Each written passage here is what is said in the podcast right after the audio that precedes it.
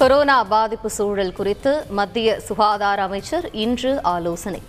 தென் மாநில சுகாதார அமைச்சர்கள் பங்கேற்பு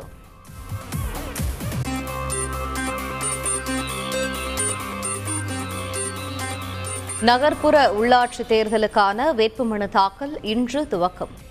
கொரோனா தடுப்பு நடவடிக்கைகளுடன் அனைத்து ஏற்பாடுகளும் தயார் நிலை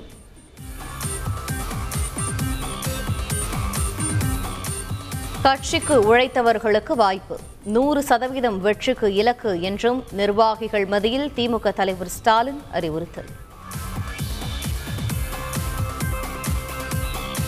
நகர்ப்புற உள்ளாட்சி தேர்தல் குறித்து இன்று அதிமுக ஆலோசனை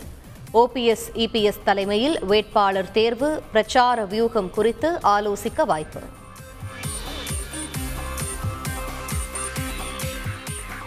நகர்ப்புற உள்ளாட்சி தேர்தல் நடத்தை விதிகள் அமல் இரவில் வாகன தணிக்கை தீவிரம்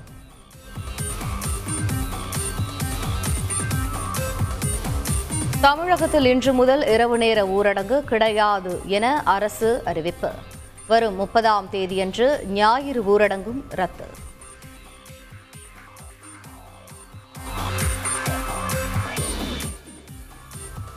பிப்ரவரி ஒன்றாம் தேதி முதல் பள்ளி கல்லூரிகள் திறப்பு ஒன்றாம் வகுப்பு முதல் பனிரெண்டாம் வகுப்பு வரை நேரடி வகுப்புக்கு அனுமதி எனவும் தமிழக அரசு அறிவிப்பு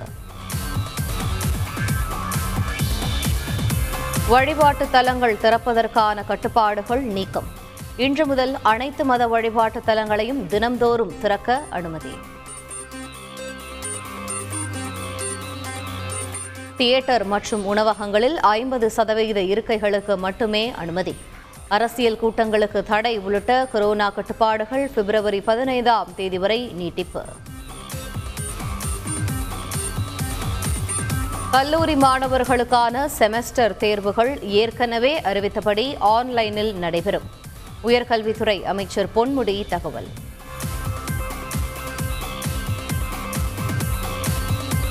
மருத்துவ படிப்பில் சிறப்பு பிரிவினருக்கான கலந்தாய்வில் எழுபத்தி மூன்று இடங்கள் நிரம்பின இன்று ஏழு புள்ளி ஐந்து சதவீத இடஒதுக்கீட்டிற்கான கலந்தாய்வு